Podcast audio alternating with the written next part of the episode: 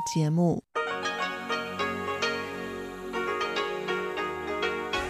ที่นี่ สถานีวิทยุเรดิโอไต้หวันอินเตอร์เนชันแนล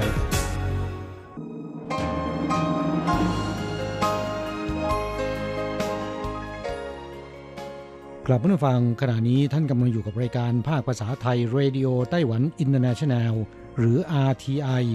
ออกกระจายเสียงจากกรุงไทเปไต้หวันสาธารณรัฐจีน เป็นประจำทุกวันนะครับ นอกจากรับฟังทางเครื่องรับวิทยุได้แล้ว ยังสามารถรับฟังรายการผ่านระบบออนไลน์ได้ที่ thai.rti.org.tw หรือที่ RTI Fanpage นะครับ ขอเชิญติดตามรับฟังรายการของเราได้ ตั้งแต่บัดนี้เป็นต้นไป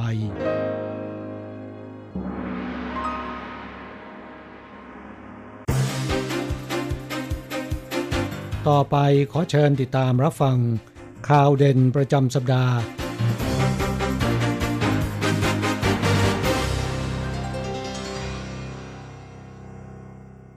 สวัสดีค่ะ คุณผู้ฟัง RTI ที่เคารพทุกท่าน ขอต้อนรับเข้าสู่รายการสรุปข่าวเด่นประจำสัปดาห์กับดิฉันดีเจยุ้ยมณพรชัยวุฒิค่ะ ตลอดช่วงสัปดาห์ที่ผ่านมาไต้หวันมีข่าวสารอะไรที่เป็น Talk of the Town บ้าง พร้อมแล้วไปติดตามรับฟังกันเลยค่ะ เริ่มต้นกันที่ข่าวแรกนะคะ เป็นเรื่องราวของกรณีที่ประธานคณะกรรมการกิจการพ้นทะเลไต้หวันค่ะ คาดหวังนะคะ ให้ภาคเอกชนไต้หวันและไทยเนี่ยจับมือแลกเปลี่ยนด้านเทคนิคทางการเกษตรมากขึ้น เกษตรกรรมเป็นภาคส่วนที่เข้มแข็งของไต้หวัน โดยเฉพาะอย่างยิ่งเทคนิคด้านการเกษตรพืชเขตร้อนนะคะ อยู่ในระดับแนวหน้าของโลกในถงเจิ้นเหวียนค่ะประธานคณะกรรมการกิจการพ้นทะเลไต้หวัน หรือ Overseas Community Affairs Council นะคะหรือ OCAC จึงได้เชิญนายธงชัยชาสวัสดิ์ผู้อำนวยการใหญ่สำนักงานการค้าเศรษฐกิจไทยไทเป และนักธุรกิจไต้หวันจากภูมิภาคเอเชียตะวันออกเฉียงใต้และอเมริกาเหนือ ไปเยี่ยมชมสถาบันวิจัยเทคโนโลยีการเกษตร ที่เมืองซินจูค่ะเมื่อวันที่ 5 พฤษภาคมที่ผ่านมา คณะกรรมการค่ะได้ร่วมกับสถาบันวิจัยเทคโนโลยีการเกษตรนะคะ จัดตั้งโครงการการบริการภาคเกษตรสำหรับนักธุรกิจไต้หวันทั่วโลก ซึ่งจนถึงปัจจุบันค่ะประสบความสำเร็จในความร่วมมือหลายโครงการ และต่อไปนะคะจะให้ความช่วยเหลือนักธุรกิจไต้หวันในต่างประเทศ พัฒนาด้านการเกษตรต่อไป รวมทั้งช่วยเหลือนะคะ ภาคการผลิตท้องถิ่นในไต้หวันก้าวสู่ตลาดนานาชาติ พยายามเสริมสร้างความเข้มแข็งให้แก่ภาคการเกษตรของไต้หวันมากขึ้น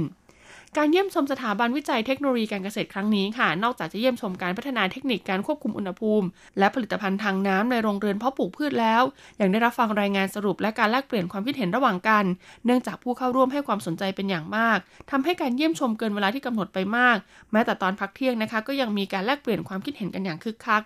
ในถงเจิ้นเหวียนระบุว่าไต้หวันกับไทยค่ะมีความร่วมมือด้านการเกษตรมาช้านาน ไม่เพียงแต่มีฟาร์มฝูโซซันที่ส่งออกเทคนิคด้านการเกษตร ยังมีโครงการความร่วมมือยาวนานระหว่าง International Cooperation and Development Fund นะคะหรือไต้หวัน ICDF กับโครงการหลวงของไทยในถงเจิ้นเหวียนได้แสดงความคาดหวังว่าในอนาคต จะมีการขยายความร่วมมือระหว่างกันให้มากยิ่งขึ้น โดยให้นักธุรกิจไต้หวันเข้ามามีส่วนร่วม เขาระบุว่าเรายังเห็นว่านอกจากความร่วมมือกับไต้หวัน ICDF แล้วในส่วนของภาคเอกชนจะอาศัยนักธุรกิจไต้หวัน หรือสำนักงานผู้แทนไทยประจำไต้หวัน ขยายการติดต่อแลกเปลี่ยนระหว่างกันให้มากขึ้นด้วย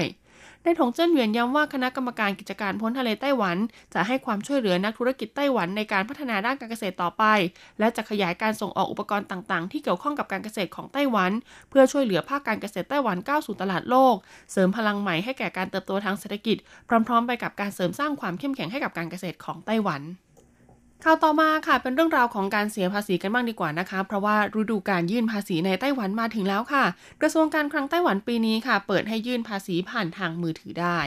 ฤดูการยื่นภาษีเริ่มแล้ว แต่เนื่องจากสถานการณ์แพร่ระบาดของโควิด -19 กระทรวงการคลังไต้หวันค่ะจึงเปิดให้ทำการยื่นภาษีผ่านทางโทรศัพท์มือถือได้เป็นครั้งแรก เพียงประชาชนนะคะ กรอกเครือข่ายมือถือ หมายเลขโทรศัพท์มือถือ ที่อยู่ตามทะเบียนบ้านหรือเลขที่บัตรประชาชนอย่างใดอย่างหนึ่ง โดยหลังผ่านการตรวจสอบแล้วจึงกรอกข้อมูลลงไป เท่านี้ก็จะสามารถยื่นชำระภาษีได้แล้วค่ะแต่สิ่งที่ควรระวังก็คือเบอร์โทรศัพท์มือถือนะคะ จะต้องเป็นชื่อของผู้ยื่นชำระภาษีเท่านั้น และต้องเป็นเบอร์ที่เปิดบริการแบบรายเดือนด้วย ระหว่างทำรายการค่ะจะต้องปิดระบบ Wi-Fi นะคะ แล้วก็เปลี่ยนมาใช้เป็นสัญญาณอินเทอร์เน็ตบนมือถือ หากประชาชนจะยื่นขอผ่อนผันแบ่งจ่ายชำระเป็นเงินสดนะคะ หรือเพิ่มเติมอื่น ๆ ในส่วนของการแก้ไขคู่สมรส การหักลดหย่อนเข้าอุปการะเลี้ยงดู หรือการหักลดหย่อนอื่น ๆ เนี่ยก็ยังคงต้องดำเนินการผ่านคอมพิวเตอร์ หรือไปยื่นชำระภาษีที่สำนักงานสรรพากร นอกจากนี้ค่ะกระทรวงการคลังยังได้ปรับอัตราค่าครองชีพพื้นฐานจาก 175,000 เหรียญไต้หวันนะคะ กลายเป็น 182,000 เหรียญไต้หวัน เพิ่มขึ้น 7,000 เหรียญไต้หวัน ทั้งนี้ยังแนะนำมาตรการบรรเทาทุกข์ โดยหากปีที่แล้วได้รับผลกระทบจากโควิด -19 ทำให้รายได้ลดลง ส่งผลให้ผู้ยื่นภาษีเนี่ยไม่สามารถชำระภาษีได้ในครั้งเดียว ก็สามารถยื่นขอผ่อนผันหรือแบ่งชำระเป็นงวดได้ ข่าวต่อมาเป็นปัญหาเกี่ยวกับการขาดแคลนแรงงานกันบ้างดีกว่านะคะ ระบบดูแลระยะยาวขาดแคลนแรงงานค่ะ แก้กฎหมายจำกัดการเปลี่ยนประเภทงาน การแพร่ระบาดของโควิด -19 ค่ะ ส่งผลกระทบต่อการนำเข้าแรงงานต่างชาตินะคะ ประกอบกับแรงงานภาคการผลิตเนี่ยมีสวัสดิการที่ดีกว่าทำให้ผู้อนุบาลค่ะ เปลี่ยนไปทำงานโรงงานเพิ่มขึ้น ในช่วง 3 เดือนแรกของปีนี้นะคะ ก็พบว่ามีผู้อนุบาลเนี่ยย้ายไปทำงานโรงงานนับพันคน มากกว่า 4 เท่าของปีที่แล้ว ซึ่งวันที่ 5 พฤษภาคมค่ะกระทรวงแรงงานไต้หวันก็ระบุว่าจะแก้ไขกฎหมายดังกล่าวนะคะ ซึ่งก็หวังว่าจะช่วยแก้ไขปัญหาได้ สถานการณ์แพร่ระบาดของโควิด -19 ค่ะ กระทบต่อการนำเข้าแรงงานนะคะ ช่วงที่ผ่านมามีผู้อนุบาลจำนวนไม่น้อยค่ะ ใช้วิธีแกล้งทำงานช้า บีบบังคับนายจ้างให้ยกเลิกสัญญา จากนั้นเปลี่ยนไปทำงานโรงงานค่ะ คุณสีมิงชุนรัฐมนตรีว่าการกระทรวงแรงงานไต้หวันชี้ว่า จะแก้ไขกฎหมายจำกัดนะคะ การเปลี่ยนย้ายประเภทงานของแรงงานต่างชาติ เบื้องต้นนะคะ ได้พิจารณาว่าหากผู้อนุบาลต้องการเปลี่ยนนายจ้างกำหนดให้เปลี่ยนนายจ้างใหม่ในภาคสวัสดิการสังคมก่อน ไม่สามารถเปลี่ยนเป็นภาคการผลิตได้โดยตรง 4 ปีที่แล้วค่ะ ผู้อนุบาลนะคะ เปลี่ยนไปทำงานในภาคการผลิตมีเพียง 287 คน แต่ในปีนี้ค่ะ ระหว่างเดือนมกราคมถึงเดือนมีนาคมเนี่ยมีจำนวนนับพันคนแล้ว กลุ่มแรงงานชี้ว่าแรงงานภาคสวัสดิการสังคม 250,000 คน ค่าจ้างขั้นต่ำเนี่ยเพียง 17,000 เหรียญไต้หวันเท่านั้น ต่างจากแรงงานภาคการผลิตนะคะที่มี 460,000 คน แล้วก็ได้รับค่าจ้างขั้นต่ำเนี่ยถึง 24,000 เหรียญไต้หวัน ช่องว่างระหว่างเงินเดือนจึงเป็นสาเหตุที่แท้จริง ลุ่มแรงงานต่างชาติชี้ว่าภาครัฐไม่ควรจำกัดสิทธิการเปลี่ยนงานของแรงงานนะคะ แต่ควรออกกฎหมายการบริการภายในครัวเรือน คุ้มครองผู้อนุบาลต่างชาติ จึงจะสามารถแก้ไขสถานการณ์ดังกล่าวได้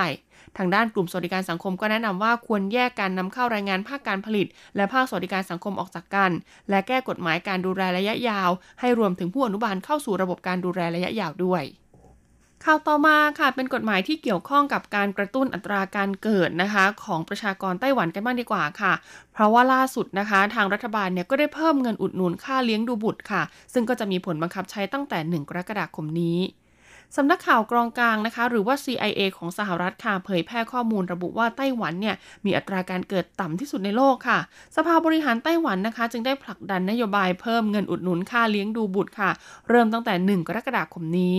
ที่ผ่านมานะคะบิดามารดาไม่สามารถลาหยุดพร้อมกันเพื่อดูแลบุตรได้ แต่อนาคตค่ะจะสามารถลาพร้อมกันได้นะคะ อีกทั้งยังมีการเพิ่มเงินอุดหนุนช่วงลางาน เพื่อเลี้ยงดูบุตรแรกเกิดนะคะ จากเดิมเนี่ย60%ของยอดเงินเอาประกันค่ะเป็น 80%แล้วก็ได้เพิ่มเงินอุดหนุนการตรวจคันนะคะ จาก 10 ครั้งเป็น 14 ครั้ง เพิ่มการตรวจเบาหวานและภาวะโลหิตจางขณะตั้งครรภ์เพื่อลดความเสี่ยงภาวะแทรกซ้อนของบรรดาและทารก ขณะเดียวกันค่ะก็ได้เพิ่มอัตราการอัลตราซาวทั่วไปอีก 2 ครั้ง และเพิ่มวันลาตรวจคันนะคะ โดยมีเงินเดือนจาก 5 วันเป็น 7 วันค่ะ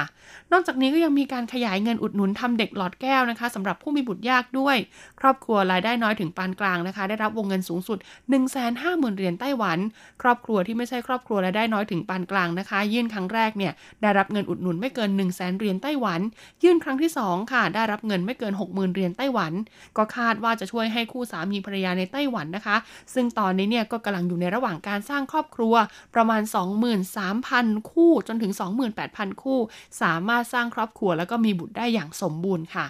อัตราการเกิดโดยรวมของไต้หวันในช่วง 10 ปีที่ผ่านมานะคะ อยู่ระหว่าง 1.10 ถึง 1.20 คน สภาบริหารกล่าวว่าจะเพิ่มงบประมาณอีก 10,000 ล้านเหรียญไต้หวัน โดยหวังว่าจะสามารถกระตุ้นอัตราการเกิดในแต่ละปีให้สูงขึ้นได้ และข่าวสุดท้ายค่ะ มาดูกฎหมายที่เกี่ยวข้องกับสัตว์ป่ากันบ้างดีกว่านะคะ กรุงไทเปค่ะดีเดย์หนึ่งมิถุนายนนี้ ห้ามให้อาหารสัตว์ป่าตามสวนต่างๆ ตามสวนสาธารณะของไต้หวันนะคะ เรามักจะพบเห็นผู้คนให้อาหารนกพิราบจนเป็นเรื่องปกติค่ะ ซึ่งนกพิราบเนี่ยก็ไม่กลัวคนนะคะ บางครั้งเนี่ยก็จะพบกระรอกตัวกลมๆค่ะ ตามสวนสาธารณะที่ไม่มีท่าทีกลัวมนุษย์แต่อย่างใด สิ่งเหล่านี้เป็นผลพวงนะคะ มาจากการที่มนุษย์เราให้อาหารสัตว์เหล่านี้มาอย่างช้านาน ดังนั้นนะคะ เพื่อป้องกันพฤติกรรมการให้อาหารสัตว์ป่า ตั้งแต่เดือนมิถุนายนนี้เป็นต้นไปค่ะกรุงไทเปกำหนดบทลงโทษสั่งปรับนะคะ โดยสำนักงานสวนสาธารณะออกระเบียบใหม่ หากพบเห็นประชาชนให้อาหารสัตว์ป่า ตามสวนสัตว์ของกรุงไทเป ครั้งแรกเนี่ยก็จะทำการกล่าวตักเตือนก่อน หากเตือนแล้วไม่ฟังค่ะก็จะถูกปรับนะคะ เป็นเงินตั้งแต่ 1,200 เหรียญไต้หวันขึ้นไป โดยมีวงเงินปรับสูงสุดนะคะ ไม่เกิน 6,000 เหรียญไต้หวันค่ะ ตามกฎหมายว่าด้วยการอนุรักษ์สัตว์ป่าโดยทั่วไปแล้วนะคะ สัตว์ป่าเนี่ยหมายถึงสัตว์เลี้ยงลูกด้วยนม สัตว์ปีก สัตว์เลื้อยคลาน สัตว์น้ำแมลงและสัตว์อื่น ๆ ที่ควรอาศัยอยู่ตามธรรมชาติสำนักงานสวนสาธารณะออกกฎระเบียบใหม่นะคะ ห้ามให้อาหารสัตว์ป่า แต่การให้อาหารแมวและสุนัขจรจัดเนี่ยไม่ถือว่ารวมอยู่ในข้อกำหนดนี้ค่ะ จบการรายงานสรุปข่าวเด่นประจำสัปดาห์ สวัสดีค่ะ สุขภาพดีเราสร้างได้ กับรายการสารานกรมสุขภาพ สวัสดีค่ะ คุณผู้ฟัง RTI ที่เคารพทุกท่านขอต้อนรับเข้าสู่รายการสารานุกรมสุขภาพกับดิฉันดีเจยุ้ยมณพรชัยวุฒิค่ะสำหรับเรื่องราวของเราในสัปดาห์นี้ค่ะ เรามาพูดถึงอีกหนึ่งสุขภาพบริเวณช่องปากกันบ้างดีกว่านะคะ ต้องบอกเลยว่าสุขภาพบริเวณช่องปากเนี่ยก็เป็นสิ่งสำคัญที่ไม่ได้น้อยไปกว่าสุขภาพร่างกายเลยนะคุณผู้ฟังเคยเป็นแม้บางทีปวดฟันเจ็บเหงือกหรืออะไรเหล่านี้ก็ส่งผลนะคะ ต่อสุขภาพอื่น ๆ ของร่างกาย โดยเฉพาะเรื่องราวของจิตใจค่ะทำให้เราเนี่ยไม่เบิกบานรับประทานอาหารก็ไม่อร่อยใช่ไหมดังนั้นค่ะสุขภาพช่องปากก็เป็นอีกหนึ่งสิ่งที่เราควรจะต้องดูแลอย่างสม่ำเสมอและก็ต่อเนื่องด้วยนะคะ วันนี้ค่ะยุ้ยจะมาพูดถึงเรื่องราวของอาการเสียวฟันค่ะ มีใครเคยรู้สึกไหมคะว่าการเสียวฟันนั้นเนี่ยทำลายบรรยากาศเวลาเราจะรับประทานของอร่อยมากๆเลยนะคะเรียกได้ว่าการเสียวฟันเนี่ยเป็นเหมือนอุปสรรคที่สร้างความลำบากในเรื่องของการกินและเคี้ยวเลยก็ว่าได้ค่ะ หลายๆ คนนะคะคงรู้สึกกับอาการแบบนี้แล้วก็คงมีอาการรำคาญด้วยนะคะ เรามาดูกันดีกว่าว่าอาการเสียวฟันเนี่ยเกิดขึ้นได้อย่างไรนะคะ เขาบอกว่าการเสียวฟันนะคะ เกิดจากการตอบสนองของเส้นประสาทในฟันที่ไวกว่าปกติค่ะต่อสิ่งกระตุ้นภายนอก เช่นอาหาร เครื่องดื่มร้อน เครื่องดื่มเย็น รวมไปถึงลมหรือแม้กระทั่งแปรงสีฟันค่ะ ซึ่งสิ่งเหล่านี้นะคะจะไม่ทำอันตรายต่อเนื้อเยื่อและก็ฟันนะคะ โดยปกติแล้วฟันของเราเนี่ยจะถูกปกป้องด้วยสารเคลือบฟันและก็เหงือกค่ะ ดังนั้นเมื่อสารเคลือบฟันของเรามีความสึกหรอ หรือว่าแตกออกนะคะ หรือว่าเหงือกของเราเนี่ยมีอาการกร่อนล่นนะก็จะทำให้เนื้อฟันเนี่ยถูกเปิดออกค่ะ ดังนั้นเมื่อเนื้อฟันเนี่ยสัมผัสกับสิ่งที่กระตุ้นภายนอกได้ง่ายนะคะ แล้วก็ได้มากขึ้น ก็จะทำให้เกิดอาการเสียวฟันตามมานั่นเองค่ะ โดยช่วงวัยนะคะที่มักจะเป็นอาการเสียวฟันได้เนี่ยนะก็มีตั้งแต่วัยเด็กจนถึงผู้สูงอายุเลยค่ะ ซึ่งในวัยเด็กค่ะสาเหตุส่วนใหญ่ก็จะมาจากฟันผุแต่ถ้าเป็นในกลุ่มของผู้ใหญ่หรือว่าผู้สูงอายุเนี่ยอาการเสียวฟันก็มาได้หลากหลายสาเหตุเลยนะ อย่างเช่น คอฟันลึกเกินไปโรคปริทันนะคะเหงือกกร้นนะคะ ฟันสึกฟันร้าวนะฟันแตกฟันผุนะคะ หรือว่าฟันผุซ้ำๆบริเวณเดิม แล้วก็ได้รับการอุดแล้วก็ยังผุอีกนะคะ หรือว่าการขูดหินปูนมาใหม่ม่ค่ะ เพราะว่าจะทำให้เนื้อฟันเราเนี่ยมีแบบพื้นที่มากขึ้นนะคะ ก็จะทำให้เกิดอาการเสียวฟันได้ หรืออาการเสียวฟันหลังจากที่เราเพิ่งอุดฟันมาใหม่ ๆ ก็มีโอกาสเป็นไปได้ด้วยค่ะ ดังนั้นเรามาดูวิธีป้องกันกันดีกว่าค่ะคุณผู้ฟังว่าจะทำอย่างไรดีนะคะ เพื่อไม่ให้เกิดอาการเสียวฟันค่ะหนึ่งเลยนะคะ ก็ต้องแปลงฟันอย่างถูกวิธีค่ะ ลองสังเกตดูนะคะ ใครก็ตามที่แปลงฟันแรงๆ หรือแปลงฟันผิดวิธีเนี่ยก็มีโอกาสและก็มีความเสี่ยงสูงมากเลย ที่จะเกิดอาการเสียวฟันค่ะ 2 ก็คือไม่ควรแปลงฟันแรงเกินไปนะคะ ดังนั้นศึกษาวิธีการแปลงฟันให้ถูกวิธี3 นะคะก็ควรเลือกแปลงสีฟันให้เหมาะกับช่องปากของเราค่ะ ถ้าเรานะคะต้องการให้แบบมีการถนอมเหงือกอะไรนิดหน่อยนะก็อาจจะต้องเลือกใช้แปรงสีฟันที่มีขนอ่อนนุ่มหลีกเลี่ยงการใช้แปรงสีฟันที่มีขนแข็งจนเกินไป หรือว่าถ้าสมมติหลีกเลี่ยงไม่ได้ไปตามสถานที่อย่างโรงโรงโรงแรมอะไรอย่างเงี้ยใช่ไหมก็ให้แปรงแบบเบาๆก็พอนะคะ เพราะว่าการแปรงฟันแรงๆเนี่ยจะทำให้คอฟันเนี่ยสึกได้ ต่อมาก็คือควรทำความสะอาดโดยใช้ไหมขัดฟันอย่างถูกวิธีอย่างสม่ำเสมอค่ะ แล้วก็ลดการกินดื่มนะคะ เครื่องดื่มที่มีฤทธิ์เป็นกรดค่ะ หรือมีรสชาติเปรี้ยวจัดๆนะคะ เพราะอาจมีผลทำให้สารเคลือบฟันนะคะ เกิดการสึกกร่อนแล้วก็หลุดออกไปได้ค่ะ นอกจากนี้นะคะก็จะทำให้เนื้อฟันของเราเนี่ยถูกเปิดออกมาอีกด้วย และสุดท้ายท้ายสุดเลยอย่างที่ยุ้ยบอกค่ะ มันตรวจสุขภาพช่องปากนะคะ โดยเฉพาะฟันเนี่ยอยู่สม่ำเสมอเลยค่ะ โดยทุกๆ 6 เดือนค่ะ ควรกำหนดเวลาไปพบทันตแพทย์นะคะ ให้คุณหมอได้ดูแลสุขภาพช่องปากของคุณ แล้วก็ทำความสะอาดบริเวณฟันของคุณด้วยละค่ะ่ะสำหรับวันนี้หมดเวลาของรายการสารานุกรมสุขภาพแล้วพบกันใหม่สัปดาห์หน้า สวัสดีค่ะ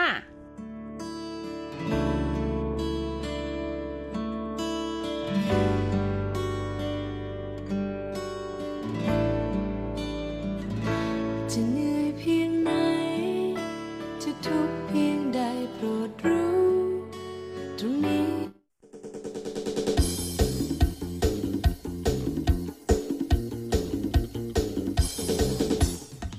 กำลังฮอต อะไรที่ว่าฮิต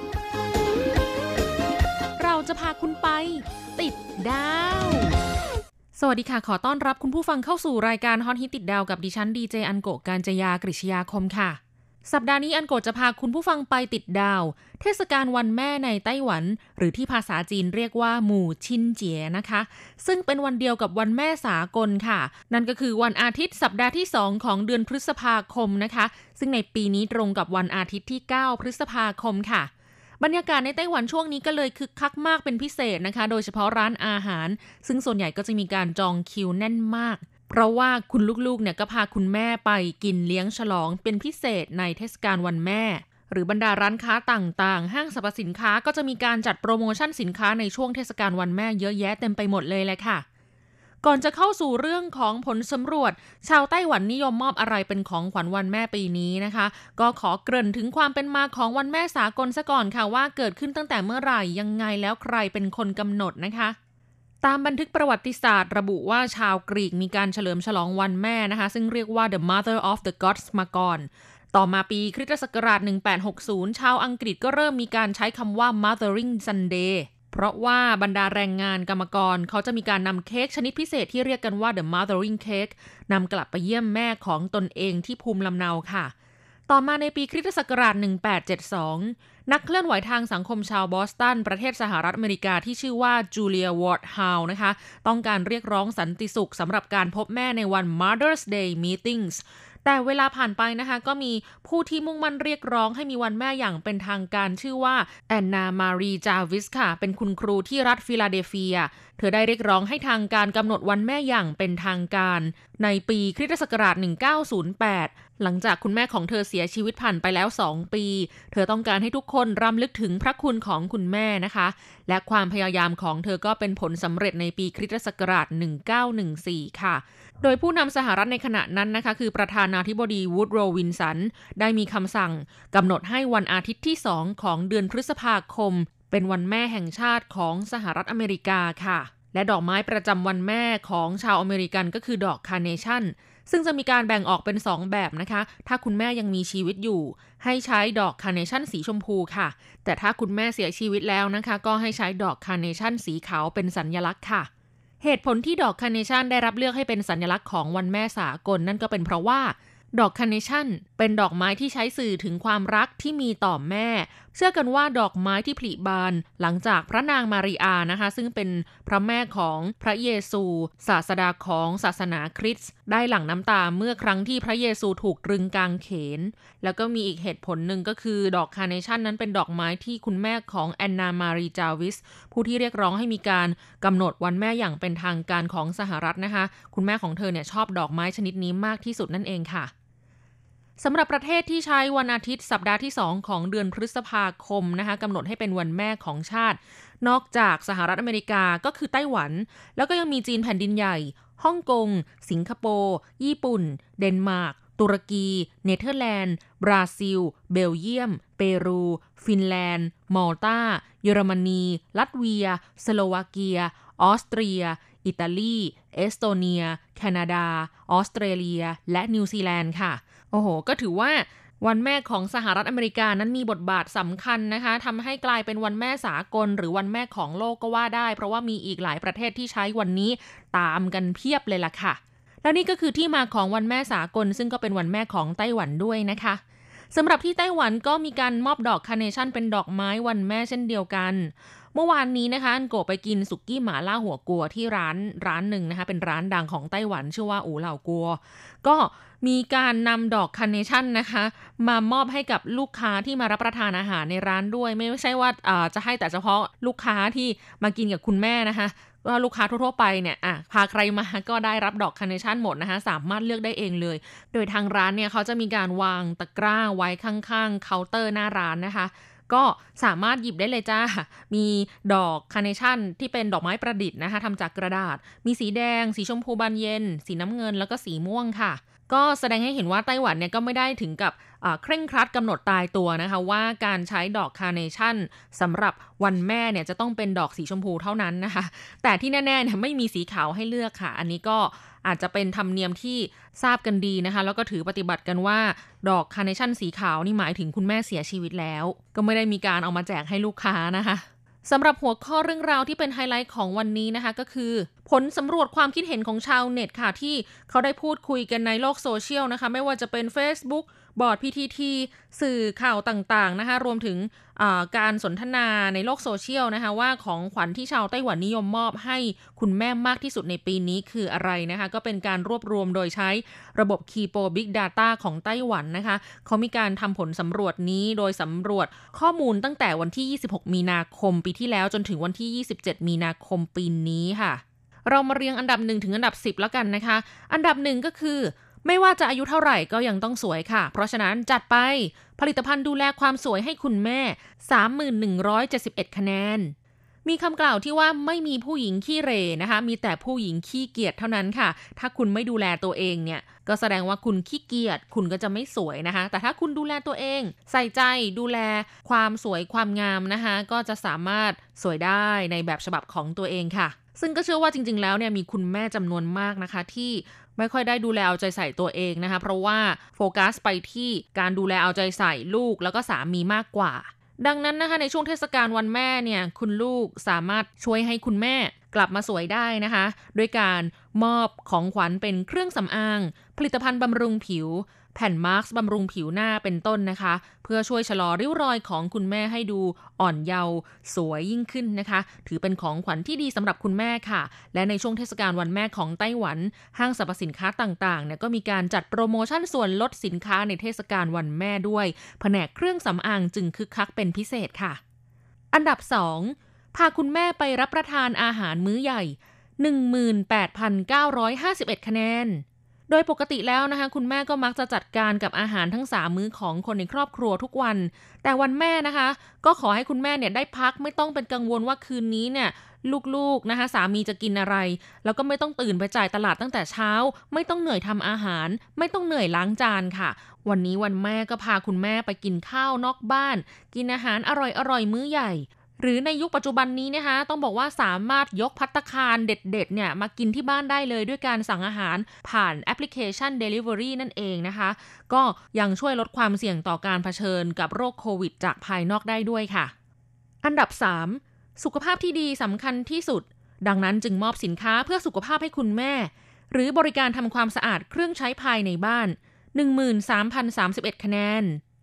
ปกติคุณแม่ก็จะต้องทำอาหารซักผ้าแล้วก็ทำความสะอาดบ้านคนเดียวเกือบทั้งหมดนะคะ ซึ่งภาระงานในชีวิตประจำวันเหล่านี้เนี่ยอาจจะทำลายสุขภาพของคุณแม่ได้ด้วยเช่นกัน เช่น เครื่องดูดควันในครัวนะคะที่ไม่ได้ทำความสะอาดคราบน้ำมันต่างๆ ไปจนถึงแผ่นฟิลเตอร์ของเครื่องปรับอากาศที่เต็มไปด้วยฝุ่นละออง หรือแม้กระทั่งเครื่องซักผ้าที่ใช้งานเป็นเวลานานนะคะ ก็อาจจะมีคราบสกปรกแบคทีเรียที่ฝังแน่น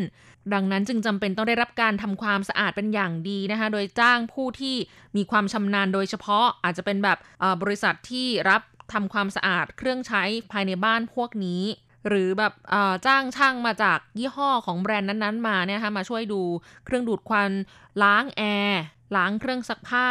เป็นการมอบของขวัญให้คุณแม่ด้วยบริการทำความสะอาดเครื่องใช้ภายในบ้านค่ะ ช่วยให้คุณแม่สามารถสูดอากาศหายใจได้อย่างมีสุขภาพดี ลดสารก่อภูมิแพ้กำจัดไรฝุ่น ลดการเป็นโรคภูมิแพ้ต่างๆ หรือโรคผิวหนังได้ค่ะ อันดับ 4ทำความสะอาดบ้านให้วิ้งวิ้ง11,508 คะแนน ในช่วงเทศกาลวันแม่นะคะ มอบของขวัญให้คุณแม่ด้วยการทำความสะอาดบ้านให้สะอาดเอี่ยมไปเลยจ้ะไม่ว่าจะทำความสะอาดด้วยตนเองนะคะสำหรับคุณลูกที่ไม่ได้มีเงินไปจ้างใคร หรือถ้ามีเงินหน่อยนะคะ ก็ไม่ต้องเหนื่อยเองค่ะ ใช้วิธีการจ้างแม่บ้านรายวัน หรือจะใช้บริษัททำความสะอาดมาจัดการให้ก็ได้ ตั้งแต่การพ่นฆ่าเชื้อโรคภายในบ้าน ไปจนถึงการทำความสะอาดบ้าน เพื่อให้คุณแม่ได้เห็นบ้านสะอาดเอี่ยมทันทีค่ะ ลดภาระการทำความสะอาดบ้านของคุณแม่ให้ท่านไม่ต้องเหนื่อยนั่นเองค่ะ อันดับ 5 พาไปเที่ยวกันทั้งครอบครัว 1352 คะแนน โดยปกติทุกคนมักจะยุ่งกับชีวิตของตัวเองนะคะ ไม่ได้มีเวลาไปเที่ยวพักผ่อนด้วยกันทั้งครอบครัว จนอาจจะจำไม่ได้ว่า ครั้งสุดท้ายที่คุณพาคุณแม่ไปเที่ยวกันทั้งครอบครัวเนี่ย เมื่อไหร่กันนะคะ ถือโอกาสในช่วงเทศกาลวันแม่นะคะ พาคุณแม่ไปท่องเที่ยวผ่อนคลายนั้นเป็นของขวัญที่ยอดเยี่ยมค่ะ ในช่วงสถานการณ์ปกติ การพาคุณแม่ไปเที่ยวต่างประเทศนั้นถือว่าเป็นเรื่องที่น่าตื่นเต้นมากนะคะ ไม่ว่าจะเป็นตัวคุณแม่หรือว่าคุณลูกเองก็ตาม อย่างอันโกเองนะคะ ก่อนที่จะมีสถานการณ์โควิดเนี่ยก่อนหน้านี้ก็จะพาคุณแม่ไปเที่ยวต่างประเทศทุกปีนะคะ หลังจากที่ทำงานมีรายได้แล้ว เคยพาคุณแม่ไปเที่ยวญี่ปุ่น 3 ครั้งนะคะ3เกาะก็คืออไป โตเกียวนะ แล้วก็เคยไปโอกินาวาแล้วก็ไปฮอกไกโด แล้วก็ล่าสุดนะเมื่อ 3 ปีที่แล้วนะคะ ก็พาคุณแม่ไปเที่ยวยุโรปค่ะ ไปเยอรมันออสเตรีย เช็กแล้วก็สโลวาเกียนะคะ 7 วัน 4 ประเทศอะไรอย่างเงี้ยนะคะ ก็เรียกว่าเป็นชะโงกทัวร์แต่ว่าถือว่าโชคดีมากนะที่เราได้พาคุณแม่ไปยุโรปครั้งแรกในชีวิตของท่านอย่างเงี้ยนะคะ ก็ได้เปิดหูเปิดตาเนาะ อะถ้าครั้งนั้นไม่ได้ไปเนี่ย คงจะรู้สึกเสียใจ เพราะว่าหลังจากนั้นมาเนี่ยมันก็เกิดสถานการณ์โควิดเมื่อปี 2019 ใช่ไหมคะลากยาวมาจนถึงปี 2021แล้วเออก็ไม่รู้ว่าจะสามารถพาคุณแม่ไปเที่ยวต่างประเทศได้อีกทีเมื่อไหร่นะคะขณะนี้ทั่วโลกเกิดวิกฤตสถานการณ์โควิด -19 นะคะ ก็ทำได้แค่เพียงการพาคุณแม่ไปท่องเที่ยวภายในประเทศนะคะสำหรับคุณลูกชาวไต้หวัน หรือถ้าอยากไปต่างประเทศนะคะ ไต้หวันเนี่ยสามารถพาคุณแม่ไปเที่ยวปาเลาได้ เพราะว่าเขาเปิด Travel Bubble ระหว่างไต้หวันกับปาเลาเพียงประเทศเดียวในตอนนี้ค่ะ อันดับ 6 สินค้าเทรนด์ใหม่ล่าสุด 8,634 คะแนน โลกของเราในปัจจุบันนี้นะคะเป็นยุคแห่งข้อมูลข่าวสารโลกโซเชียล กระแสเทรนด์ต่างๆเนี่ยไปมาอย่างรวดเร็วค่ะ เพื่อให้คุณแม่ได้ติดตามทันโลกนะคะ การมอบของขวัญเป็นอุปกรณ์เทคโนโลยียอดนิยมล่าสุด เช่นโทรศัพท์สมาร์ทโฟนรุ่นใหม่ หรือนาฬิกา smart watch นะคะ ซึ่งปัจจุบันนี้เนี่ยมันสามารถแบบทำได้หลายอย่างเลยนะ ช่วยตรวจในเรื่องของสุขภาพก็ได้ เช่น อัตราการเต้นของหัวใจ ความดันอะไรประมาณนี้นะคะ แล้วก็มีการแบบช่วยนับก้าวว่าวันนี้เราเดินไปกี่ก้าวแล้ว ดูว่าแคลอรี่วันนี้เผาผลาญไปเท่าไหร่นะคะ หรือแม้กระทั่งว่าตรวจรู้ได้ว่าเรานอนหลับเนี่ยหลับลึกขนาดไหนหลับตั้งแต่กี่โมงถึงกี่โมงนะคะโอ้โหนาฬิกาเรือนเดียวเนี่ยมันรู้หมดทุกเรื่องเกี่ยวกับสุขภาพของเราเลย ก็เป็นอุปกรณ์ที่ดีนะคะสำหรับคุณแม่ที่ได้ใช้ตรวจสุขภาพของตนเองได้ในเบื้องต้นนะคะ อันดับ 7 ให้คุณแม่ได้พักผ่อนอย่างเต็มที่ในวันแม่ ด้วยสินค้าและบริการเพื่อความผ่อนคลาย 5,772 คะแนน ก็อย่างเช่นมอบของขวัญคุณแม่นะคะ ด้วยบัตรคูปองนวด หรือแผ่นความร้อนประคบตานะคะ ให้คุณแม่ได้นอนใช้บริการนวด หรือว่านอนหลับพักผ่อนอยู่กับบ้าน แล้วก็ใช้แผ่นประคบตาให้รู้สึกอุ่นสบายค่ะ อันดับ 8 ของขวัญ handmade 4,269 คะแนน เมื่อตอนสมัยเรายังเป็นเด็กนะคะ เราก็มักจะทำการ์ด handmade เพื่อมอบให้คุณแม่ใช่ไหมคะ หลังจากโตขึ้นเนี่ย ก็อาจจะไม่ค่อยได้ทำของขวัญ handmade ให้คุณแม่ด้วยตนเองนะคะ ไม่ว่าจะเป็นการ์ดหรือว่าขนมเค้กที่ทำเอง คุณแม่เนี่ยจะต้องรู้สึกซาบซึ้งใจอย่างแน่นอนค่ะ ไม่จำเป็นต้องใช้เงินเยอะนะคะ คุณแม่ก็ดีใจที่ได้ของขวัญ handmade จากเราค่ะ อันดับ 9ให้คุณแม่รู้สึกได้เป็นคุณนาย โดยการมอบของขวัญหรูหราให้ท่านสักวัน 1,368 คะแนน อาจจะเป็นการซื้อกระเป๋าแบรนด์เนมนะคะ หรือพาคุณแม่ไปนวดทำสปาอารมาเทอราปีเป็นต้นค่ะ ถึงแม้จะเป็นสินค้าบริการที่ดูฟุ่มเฟือยนะคะ แต่ก็เชื่อว่าคุณแม่จะต้องดีใจ เพราะว่าลูกได้เก็บหอมรอมริบนะคะ มอบของขวัญที่มีราคาให้คุณแม่ค่ะ และอันดับ 10 ไม่ต้องคิดเยอะ เพราะเงินคือทุกสิ่ง 677 คะแนน ต้องบอกว่าถ้าเกิดว่าเราตัดสินใจไม่ได้นะคะ ว่าจะให้ของขวัญคุณแม่เป็นอะไร ก็เอาเงินใส่ซองอ่างเปาให้คุณแม่ไปเลยค่ะ รับประกันว่าคุณแม่จะต้องดีใจอย่างแน่นอนค่ะ เพราะบางครั้งนะคะสำหรับบางคนเนี่ยการให้เงินโดยตรงดีกว่าที่จะไปคาดเดาว่า ซื้อของขวัญอะไรแล้วจะถูกใจคุณแม่นะคะ เงินนั้นเป็นทุกสิ่งค่ะ ให้คุณแม่ไปท่านอยากจะซื้ออะไรที่ถูกใจก็ซื้อเองได้เลย หรือถ้าคุณแม่แบบเสียดายตังค์นะคะไม่อยากได้อะไรท่านก็ยังสามารถเก็บเงินก้อนนั้นไว้ใช้ในยามจำเป็นต่อไปได้ค่ะ แล้วนี่ก็คือ 10 อันดับของขวัญที่ชาวไต้หวันนิยมมอบให้คุณแม่มากที่สุดในช่วงเทศกาลวันแม่ปีนี้ค่ะ แล้วคุณผู้ฟังล่ะคะ ในช่วงวันแม่ของไทยนะคะ วันที่ 12 สิงหาคมค่ะ ยังมีเวลาอีกตั้ง 3 เดือน คิดไว้แล้วหรือยังคะว่าปีนี้จะมอบของขวัญอะไรให้เป็นของขวัญวันแม่ มีไอเดียอะไรก็สามารถแชร์ความคิดเห็นเข้ามาได้นะคะ อันกกกำลังรอจดหมายและอีเมลจากคุณผู้ฟังอยู่นะคะ รวมไปถึงคอมเมนต์ในรายการฮอตฮิตติดดาว ซึ่งโพสต์ใน Facebook RTI Fanpage ของเราประจำทุกสัปดาห์นะคะ ก็สามารถคอมเมนต์เข้ามาได้เลยค่ะสำหรับวันนี้อันโกต้องลาไปแล้วค่ะ พบกันใหม่สัปดาห์หน้า ขอให้คุณผู้ฟังมีความสุขสนุกสนานและสดใส สวัสดีค่ะ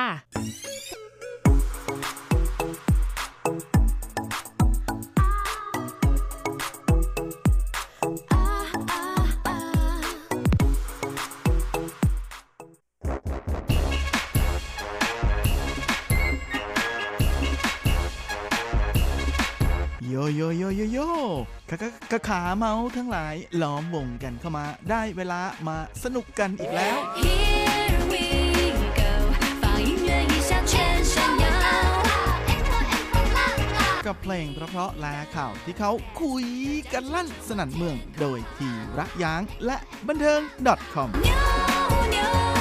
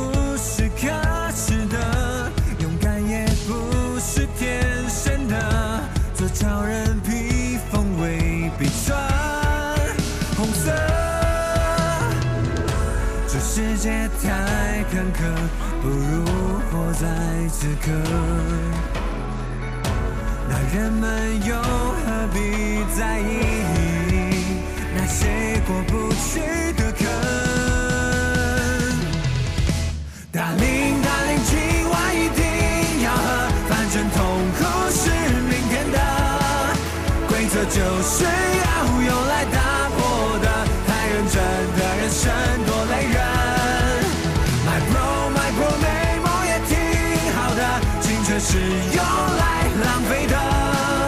规则就是要用来打破的，我要的何必是谁说的？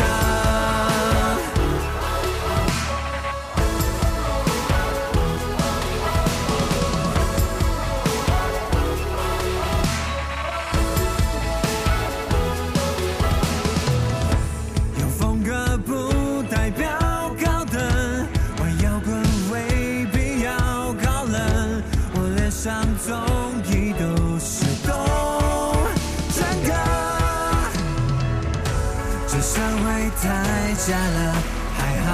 我活很真。就像我从来不在意，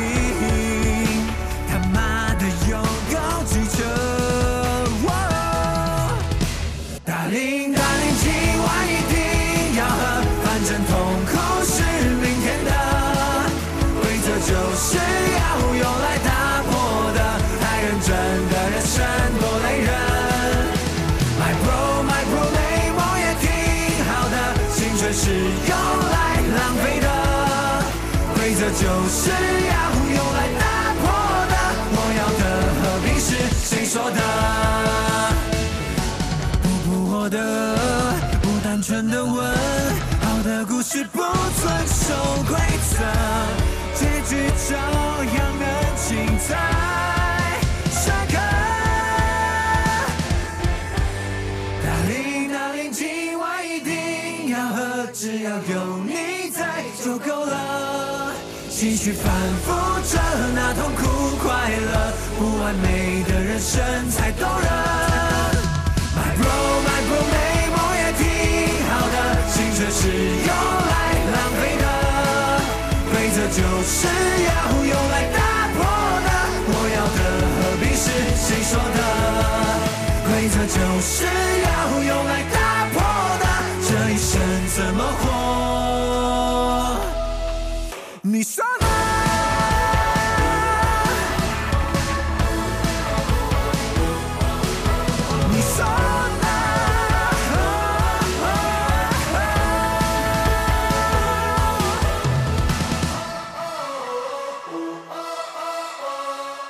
ครับคุณผู้ฟังทุกท่านผมธีระยาง พร้อมด้วยบันเทิง .com ประจำสัปดาห์นี้ ก็กลับมาพบกับคุณผู้ฟังอีกแล้ว เช่นเคย เป็นประจำในช่วงคืนของคืนวันอาทิตย์ ก่อนที่เราจะกลับมาพบกันซ้ำอีกครั้งในช่วงเช้าวันจันทร์นะและสำหรับคุณผู้ฟังที่รับฟังผ่านทางอินเทอร์เน็ตนั้นก็สามารถรับฟังย้อนหลังได้ด้วยนะทั้งทางเว็บไซต์ของภาคภาษาไทย RTI หรือทางแอปที่อยู่บนมือถือของทุกท่านและสำหรับสัปดาห์นี้เราก็มาทักทายกันด้วยผลงานล่าสุด ของป่าสันเยาหรือ 831นะวงร็อกชื่อดังของไต้หวันที่มีผลงานคุ้นหูแฟนๆเพลงกันแบบมากมายเลย โดยเพลงที่คุณฟังเพิ่งจะรับฟังกันไปเมื่อสักครู่นี้ ก็คืองานเพลงที่มีชื่อว่ากุ้ยเจ๋อเจ้าซื้อย่งไหลตาพ่อเตอซึ่งแม้ถ้าจะแปลความหมายได้แบบโดนๆนั้นในความหมายของอประโยคนี้ก็คือกฎมันมีเอาไว้ให้แหกแม่ก็น่าจะเป็นชื่อเพลงที่โดนมากๆสำหรับ แฟนเพลงรุ่นใหม่ โดยวง 831นะฮะป่าสันเยานะที่หมายถึงวันที่ 31 สิงหา ซึ่งก็จะเป็นวันสุดท้าย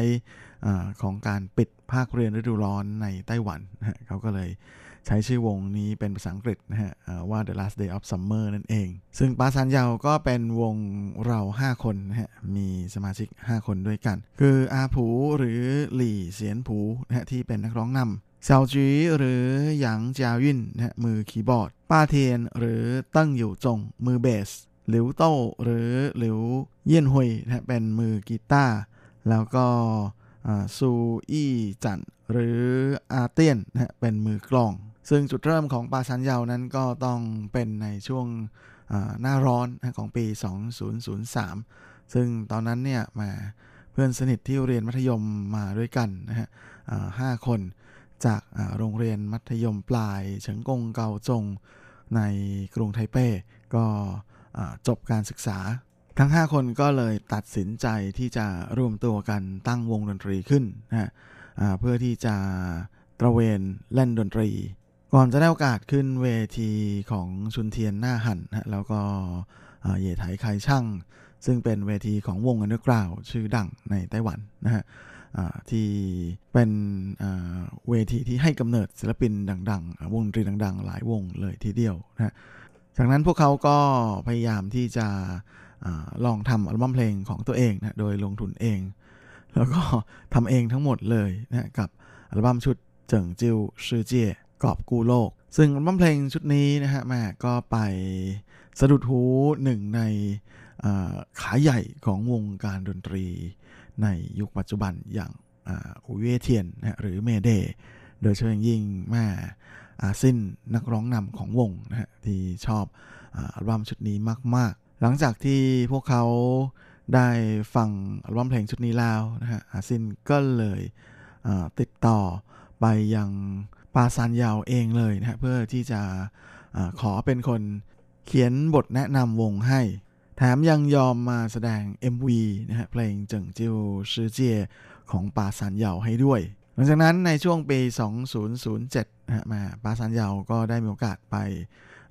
เข้าเล่นการประกวดวงดนตรี ในเทศกาลดนตรีหหยางอิงเย่จีนะฮะซึ่งพวกเขานั้นก็สามารถทะลุเข้าถึงรอบชิงชนะเลิศได้ด้วยและหลังจากที่ค่อยๆสะสมชื่อเสียงนะฮะแล้วก็สะสมประสบการณ์ ในการขึ้นเวทีแสดงสดมาเรื่อยๆ รายการ Circus Action รายการชื่อดังของ Channel V เนี่ยก็ได้ติดต่อให้ปาซันเยานะมาทำเพลงที่เป็นเพลงไตเติลของรายการนะในซีซั่นที่ 3 ก็เลยมีงานเพลงหลายชื่อเช่าวายหรือไปเที่ยวฮาวายขึ้นมานะฮะลาเพลงนี้ก็กลายมาเป็นหนึ่งใน เพลงฮิตในไต้หวันนะฮะจนทำให้ยอดวิวบนอินเทอร์เน็ตนั้นแหมมันพุ่งกระฉูดเลยทีเดียวนะฮะและแน่นอนว่าเพลงนี้ก็โดนสวนสนุกชื่อดังในไต้หวันก็คือ Window on China หรือเซียวเหรินกัวนะฮะซื้อไปอทำเป็นเพลงโปรโมทนะฮะเพลงโฆษณาสวนสนุกประจำปีด้วย ก็ถือได้ว่าปี 2007 นี้เป็นปีที่ปาซันเยานะสามารถผันตัวเองจากการเป็นวง underground นะฮะขึ้นมาอยู่บนดินได้ประสบความสำเร็จมากๆนะและพวกเขาก็เลยมีโอกาสได้ออกอัลบั้มเพลง ชุดแรกนะแบบเป็นทางการกับอัลบั้มชุดหมีหัวชื่อใต้ ยุคของคนที่สับสน แน่นอนนะฮะว่าหลังจากนั้นในปีถัดมา พวกเขาก็ได้นำเอาอัลบั้มเพลงที่เคยทำเอาไว้ก่อนหน้านี้เจิงจิ้วชื่อเจี้ยนะออกมาทำใหม่ แล้วก็ออกมาทักทายแฟนๆ อย่างเป็นทางการจริงๆนะฮะและแน่นอนว่าแหมบทแนะนำของอัมชุดนี้นั้นก็จะเขียนโดยอาซินแห่งวงเมเดซึ่งเขาเขียนเอาไว้อย่างน่าสนใจทีเดียวนะฮะบอกว่า ถ้าหากคุณคิดอยากจะลองสัมผัสความรู้สึกที่หัวใจถูกกระแทกกระทันอย่างรุนแรง ลองฟังผลงานของปาซันเยาดู ก่อนที่โลกนี้จะแตกจำไว้ว่าจะต้องฟังปาซันเยาและในความที่แหมอาซินและ Mayday ค่อนข้างจะชื่นชอบปาซันเยามากๆนะในทัวร์คอนเสิร์ตที่เป็นแบบ campus tour ของ Mayday ในปี 2009 นั้น พวกเขาก็เลยติดต่อให้ปาซันเยานะมาเป็นวงเปิดรายการ และหลังจากนั้นนะฮะแม่ปาซันยากับเมเดก็มีโอกาสได้ขึ้นเวทีด้วยกันหลายต่อหลายครั้งเลยทีเดียวนะและปาซันยาก็เริ่มมีชื่อเสียงมากขึ้นเรื่อยๆ จนได้โอกาสในการถูกเชิญให้ไปโชว์ตัวขึ้นเวทีที่เซี่ยงไฮ้ในปี 2010 และ 2011 ก่อนที่ในปี 2011 นั้นพวกเขาจะได้มีโอกาสเปิดคอนเสิร์ตเดี่ยวนะฮะที่ Mao Livehouse นะฮะที่ซังไห่หรือเซี่ยงไฮ้จากนั้นในช่วง summer ของปี 2011นะฮะแหม summer เป็นอะไรที่เป็นช่วงดีๆของปาซันเยามากๆเลยนะพวกเขากับอาซินนะก็จะมีโอกาสได้ร่วมงานกันอีก หลังจากที่อาซินได้ออกแบรนด์แฟชั่นที่ชื่อว่า s t e r i l นะแล้วก็ให้ปาซันเยานั้นแต่งเพลงโฆษณาแบรนด์ให้ จากนั้นในปี 2012 ปาซันเยาก็ได้เข้าเป็นศิลปินในสังกัดของเซียงซินอินเย่นะที่เป็นบริษัทซึ่ง Mayday เป็นผู้ลงทุนเป็นผู้ถือหุ้นใหญ่ ก่อนจะมีโอกาสได้ออกอัลบั้มเพลงที่พวกเขาใช้เวลาทำนานถึง 3 ปีนะก็คือ最後的八三夭 831 ครั้งสุดท้ายนะที่แหมอัลบั้มเพลงชุดนี้นั้นก็ดัง ทะลุเป็นพลุแตกเลยทีเดียวนะพวกเขาสามารถจัดคอนเสิร์ตแจกลายเซ็นโปรโมทอัลบั้มนะที่ซีมันติงได้ถึง 4 รอบเลยทีเดียวนะฮะมาเป็นอะไรที่สุดยอดมาก ๆ เพลงเอกของอัลบั้มอย่างตรงชีตรงชีนะก็กลายมาเป็นคำพูดที่วัยรุ่นนั้นมาพูดกันจนติดปากเลย และด้วยความดังของพวกเขานะก็เลยทำให้มีโอกาสได้ มาทำเพลงให้กับรายการวาไรตี้ชื่อดังอย่างคังซีไหลเลอร์ก่อนที่ในช่วงปลายเดือนสิงหา พวกเขาก็มีโอกาสได้เปิดคอนเสิร์ต 6 รอบนะในไทเป เซี่ยงไฮ้แล้วก็ฮ่องกง บัตรขายเกลี้ยงเลยนะฮะ และในช่วงปลายปีนั้นปาซันยาวก็ยังมีโอกาสได้เป็นตัวแทนของไต้หวันนะในการไปเข้าร่วมนิวยอร์ก CMG Music Festival นะฮะ โดยไป ร่วมกับต้าจุยปาแล้วก็ฮวาเฉวยโหจือ Chemistry Monkey นะแต่ว่าพอถึง 2013 ก็มีความเปลี่ยนแปลงเกิดขึ้นกับปาสันเยา เพราะว่าเสี่ยวจีแล้วก็หลิวปี รวมเป็นถึงป้าเทียนฮะต้องไปเป็นทหารนะครบเกณฑ์แล้ว แต่หลังจากเข้าประจำการแล้วนะกลายเป็นว่าหลิวปีนั้นไม่ผ่านเกณฑ์นะก็เลยปลดประจำการก่อนที่ เสี่ยวจีและป้าเทียนจะต้องเป็นทหารต่อ ซึ่งพวกเขาก็มีการจัดคอนเสิร์ตอำลานะฮะ last shot จอยโฮอีจีเหยียนช่างห้วยซึ่งจัดขึ้นช่วงเดือนมกรานะฮะต้นเดือนเลยทีเดียว และจากนั้นในช่วงปลายปีนะฮะทางวงก็มีการประกาศว่าจือหวีนั้นก็ถอนตัวออกจากวงนะฮะทางวงก็เลย รับอาเตียนนะเข้ามาเป็นมือกลองแทนนะและอาเตียนก็เลยกลายเป็นสมาชิกวงคนเดียวนะที่ไม่ได้เรียนจบมัธยมปลายที่เฉิงกงเก่าจงเหมือนเหมือนกับสมาชิกคนอื่น ๆ ของวง โดยปาซันยาวก็ได้เปลี่ยนสังกัดอีกครั้งหนึ่งในปี 2014 นะฮะซึ่งพวกเขาย้ายค่ายมาอยู่ Rock Music และในปีนี้พวกเขาก็ยังมีคอนเสิร์ตมากมายเลยทีเดียวนะโดยยิ่ง มีการจัดคอนเสิร์ตขายบัตรทั้งในไทเป ไทจง เกาสง ฮ่องกง ปักกิ่ง เซี่ยงไฮ้ กวางเจาฉางซาเฉิงตูเซินเจิ้นนะฮะ รวมถึง 10 เมืองนะฮะที่เป็นทัวร์คอนเสิร์ตแบบยาวของพวกเขาแล้วช่วงปลายปีนะฮะก็มีอัลบั้มเพลงชุดที่ 4 ต้าเถาชา ออกมาทักทายกับแฟนๆนะและในปี 2015 ปาซันเยาก็มีโอกาสได้ขึ้นเวทีที่ถือเป็นเมกกะของวงการเพลงไต้หวันอย่างไทเปเสี่ยวจีตันนะฮะเมื่อช่วงเดือนพฤษภา จากนั้นก็ไปเปิดคอนเสิร์ตใหญ่อีกนะฮะที่ปักกิ่ง แล้วก็ที่ฮ่องกงสำหรับงานเพลงล่าสุดของพวกเขานะฮะในกุยเจ๋อเจ้าชื่อยงหลายตาพวกเธอกดเขามีไว้ให้แหก ก็เป็นงานเพลงในสไตล์ของอาบาสันยาวอยู่แล้วนะที่จะให้แนวคิดในแนวแบบ ให้กำลังใจนะสำหรับคนรุ่นใหม่ทั้งหลาย ซึ่งก็ถือเป็นตอนต่อนะของงานเพลงที่เคยออกมาอย่างว่าผู้ช่วยไม่อีกเรนเดาไอ้วอนะฉันไม่ได้อยากให้ทุกคนรักฉันกันหมดนะก็ประมาณอย่างนั้นใครจะเกลียดบ้างก็ไม่เป็นไร เป็นแนวคิดในแบบช่างมันฉันไม่แคร์อะไรอย่างนี้นะอย่างในเพลงนี้เนี่ยก็มีเนื้อเพลงอยู่ช่วงหนึ่งนะที่ก็ ถือเป็นอะไรที่แปลกทีเดียวนะเขาบอกว่าโลกนี้มันอยู่ยากอย่าไปคิดมาก อยู่กับปัจจุบันดีที่สุด อาจจะเป็นคำพูดในแนวประชดนิดๆนะฮะแต่ก็ช่วยให้หลาย ๆ คนคิดได้เหมือนกันนะแบบที่เขาบอกว่าลบเจอลบมันจะกลายเป็นบวกนะก็เหมือนกับเป็นการกระตุ้นนะแนวคิดในอีกแบบหนึ่งและแน่นอนครับว่าเพลงนี้ก็เลยกลายมาเป็น เพลงโปรโมทของเบียร์ยี่ห้อหนึ่งที่ปาซันเยาเขาไปเป็นพรีเซนเตอร์ด้วยนะก็เลยไม่น่าแปลกใจที่ในเนื้อเพลงนั้นจะมีท่อนหนึ่งพูดถึงว่าจิ้นหวันอีติงเยาเหอะนะคืนนี้ยังไงก็ต้องดื่มฝันเจิ้งท่งขู่ชื่อหมิงเทียนเตอร์ก็ช่างมันเพราะเอ่อเรื่องทุกข์ยากลำบากใจมันเป็นเรื่องของวันพรุ่งนี้แหมขายของด้วย และแม้จะเป็นเพลงโปรโมทนะของเบียร์นะฮะแต่ว่าการทำงานเพลงนั้นก็ค่อนข้างจะพิถีพิถันมาก ๆ เลยทีเดียวนะฮะอย่าง sound engineer ที่ใช้ในการทำเพลง เพลงนี้เนี่ยเป็น Ted Jensen นะฮะ sound engineer ระดับรางวัลแกรมมี่ของสหรัฐเลยซึ่งเฮียเท็ดนั้นเคยทำงานกับศิลปินร็อกระดับโลกเยอะแยะเลยนะฮะทั้ง Eagles Guns N' Roses นะฮะและอีกหลาย ๆ คน เอาเป็นว่าเราได้ยินเพลงเชียร์กันมาเยอะแล้วนะครับ ลองมาฟังเพลงประชดที่ ช่วยสร้างพลังใจนะฮะสร้างแรงบันดาลใจได้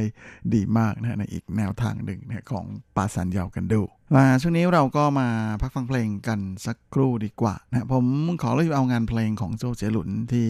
ไม่เคยหยิบมาเปิด มาฝากกันดีกว่านะฮะกับงานเพลงที่เป็นซาวด์แทร็กนะฮะของภาพยนตร์เรื่องเทียนหัวหรือ Skyfire นะฮะอ่าในเพลงที่มีชื่อว่า我是如此相信ฉันเชื่อแบบนี้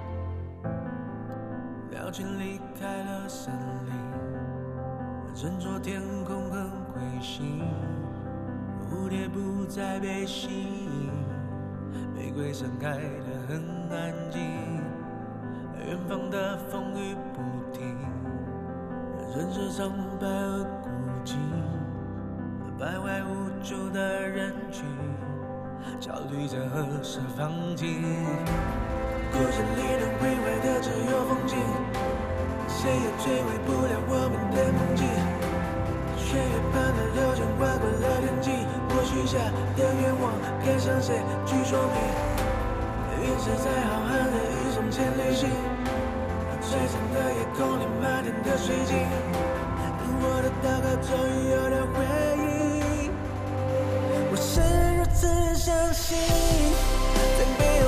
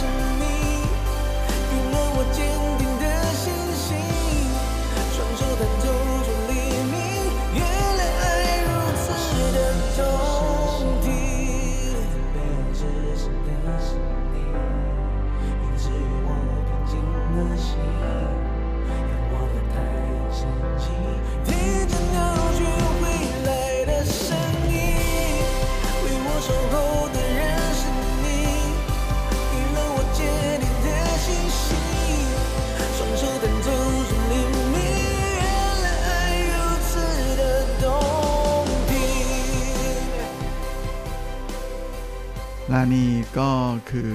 我是如此相信ฉันเชื่อแบบนี้นะฮะผลงานของหนุ่มเจโจเจยหลุนนะฮะที่เป็นซาวด์แทร็กของภาพยนตร์เรื่องเทียนหัวหรือ Sky f i นะฮะที่มีภรรยาสาวสวยของเขาเล่น นำรับบทเด่นในภาพยนตร์เรื่องนี้ด้วยนะฮะก็คือสาวคุณหลิง และแน่นอนนะฮะว่าคนที่แต่งเพลงนี้ก็คือหนุ่มเจเองนะฮะในขณะที่คนที่มาเขียนเนื้อเพลงให้ก็คือนักแต่งเนื้อเพลงคู่บุญ ที่มีชื่อว่าฟังเหวินซานเห็นชื่อคู่นี้ประกบด้วยกันเมื่อไหร่นะ ยังไงก็ต้องลองฟังกันดู ก็หวังว่าคงจะถูกใจทุกท่านนะครับและช่วงนี้ก็มาเข้าสู่ช่วงท้ายของรายการกันกับข่าวคราวความเคลื่อนไหวที่น่าสนใจ ในว่าบันเทิงในช่วงของซุปซิป .com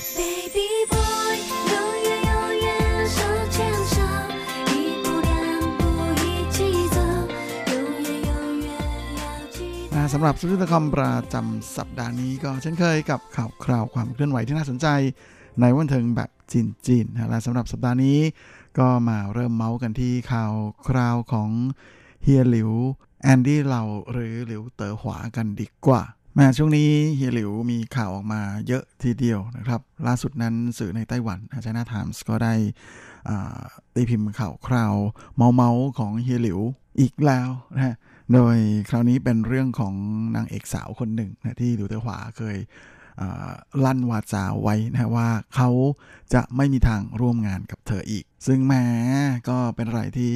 ทำให้ขาเผือกทั้งหลายอยากจะรู้มากๆเลยว่าใครนะใครหนานะเพราะลิวเตอร์หวานั้นขึ้นชื่อลือชาอยู่แล้วใน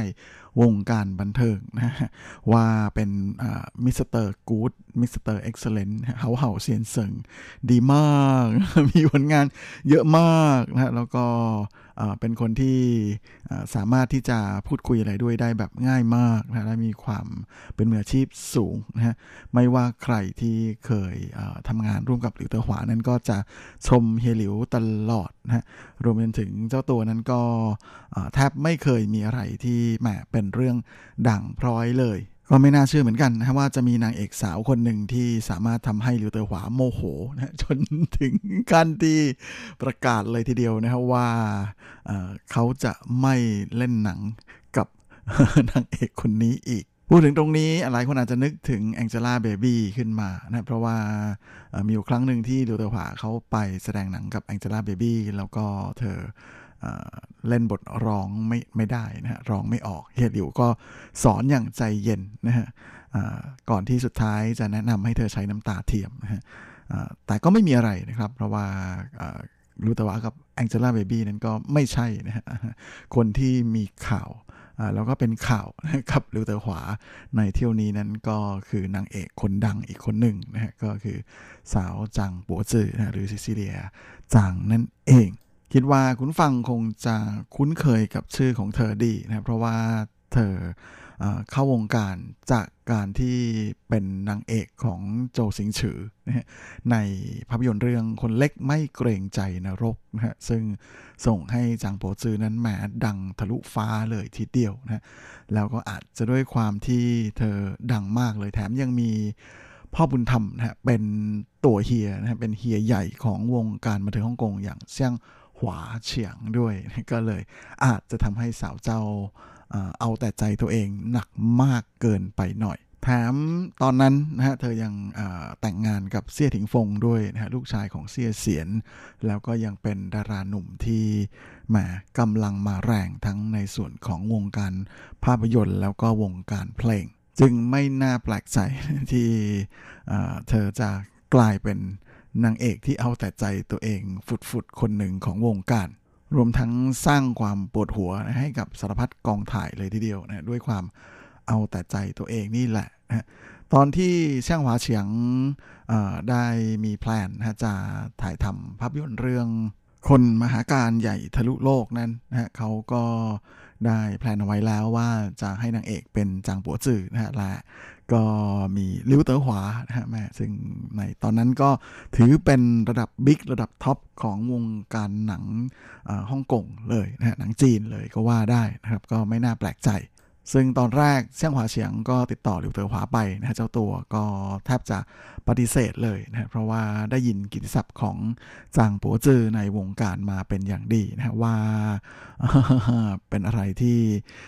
คุยด้วยเล่น ทำงานด้วยค่อนข้างจะมีปัญหานะฮะสำหรับเขาก็เลยอขอปฏิเสธนะแต่ว่าเซี่งหวาเฉียงนั้นก็เกลี้ยกล่อมหลิวเตอหวานะจนสุดท้าย เขาก็ตกปากรับคำนะยอมเอเล่นหนังเรื่องนี้นะแต่ว่าเรื่องของเรื่องก็คือว่าแม่ตอนที่ซ้อมบทกันนั้นมันมีด้วยความที่เป็นตัวเอก ทั้งคู่นะฝ่ายชายกับฝ่ายหญิงก็เลยจะต้องมีบทพูด ซึ่งตอนที่ซ้อมบทพูดด้วยกันเนี่ยกลายเป็นว่ามันมีบทพูดยาวๆของเฮียหลิวนะฮะจางบัวซือที่นั่งซ้อมอยู่ด้วยนั้นดันหันไปคุยกับเลขาส่วนตัวนะฮะว่าจะซื้อนู่นซื้อนี่อะไรประมาณอย่างนั้นนะฮะทำเอาหรือเตอขวานั้นถึงกับโมโหทีเดียวถึงกาในเรื่องของความไม่เป็นมืออาชีพของเธอ และนอกจากนี้ในระหว่างถ่ายทำด้วยความที่เฮียหลิวนะจะต้องสวมชุดที่หนักถึง 30 กิโลนะฮะในการเข้าฉากนะฮะแต่ว่าจางปัวซือนั้นมักจะหลุดอยู่บ่อยๆนะคือแบบแหมอารมณ์เสียแล้วก็เอ่อเที่ยวตวาดนู่นตวาดนี่อะไรประมาณอย่างนั้นแหละนะฮะอันนู้นไม่ได้ดังใจอันนี้ไม่ได้ดังใจ ก็ต้องมาเทคใหม่อยู่บ่อยๆ เล่นเอาเฮียหลิวก็เซ็งไม่น้อยเหมือนกันนะ เพราะว่าเขาต้องใส่ชุดที่มันหนัก 30 กิโลเข้าฉากนะ ลองไป ใส่กันดูนะก็เหมือนกับโดนลงโทษอะไรประมาณอย่างนั้นนะก็เลยไม่น่าแปลกใจนะที่เฮียหลิวจะไม่โปรดมากๆนะฮะซึ่งเจ้าตัวเองนั้นก็ยังได้พูดคุยกับเสี่ยงหวาเฉียงด้วยนะว่าถ้าไม่เห็นแก่หน้าของลูกพี่นั้นผมไม่ไม่เล่นแล้วหนังเรื่องนี้นะไม่ต้องถ่ายกันแล้วล่ะ โดยหลังจากนั้นเนี่ยเวลาถูกสื่อถามเขาเฮียหิวก็จะบอกแต่เพียงว่า ก็ขอไม่ร่วมงานด้วยก็แล้วกันนะฮะแต่ก็ขออวยพรให้เธอประสบความสำเร็จในชีวิตของเธอ และแน่นอนนะครับว่าหลังจากที่จางโปจือเธอโดนพิษภาพหลุดที่มาหลุดออกมาบนอินเทอร์เน็ตแบบพลึบพลับเลยนะฮะกับภาพที่เธอภาพลับๆที่เธอถ่ายกับฉันควันสีก็ทำให้อ่า ชีวิตในวงการบันเทิงของเธอนั้นก็แทบจะพังทลายเลยทีเดียวนะฮะรวมไปจนถึงเสี่ยถิงฟงเองนั้นก็สุดท้ายก็ต้องหย่านะฮะชีวิตแต่งงานก็ไปไม่รอด ตอนนี้เธอย้ายไปอยู่สิงคโปร์นะฮะพร้อมกับลูกชายสองคนที่เกิดกับเสี่ยถิงฟงนะฮะแล้วก็นอกจากนี้ก็เพิ่งจะคลอดลูกชายคนที่3นะฮะแต่ว่า ไม่เคยเปิดเผยนะว่าพ่อเด็กคือใคร แล้วก็เห็นว่าตอนนี้กำลังตั้งท้องน้องคนที่ 4 ด้วย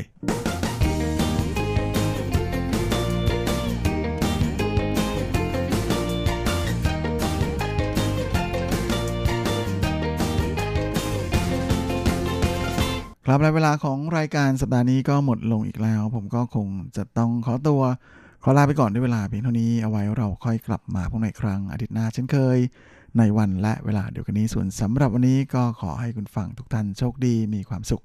สุขภาพแข็งแรงกันทุกหน้าทุกคนเฮ้งๆและสวัสดีครับ 无限的爱向全世界传开，永恒的关怀来自他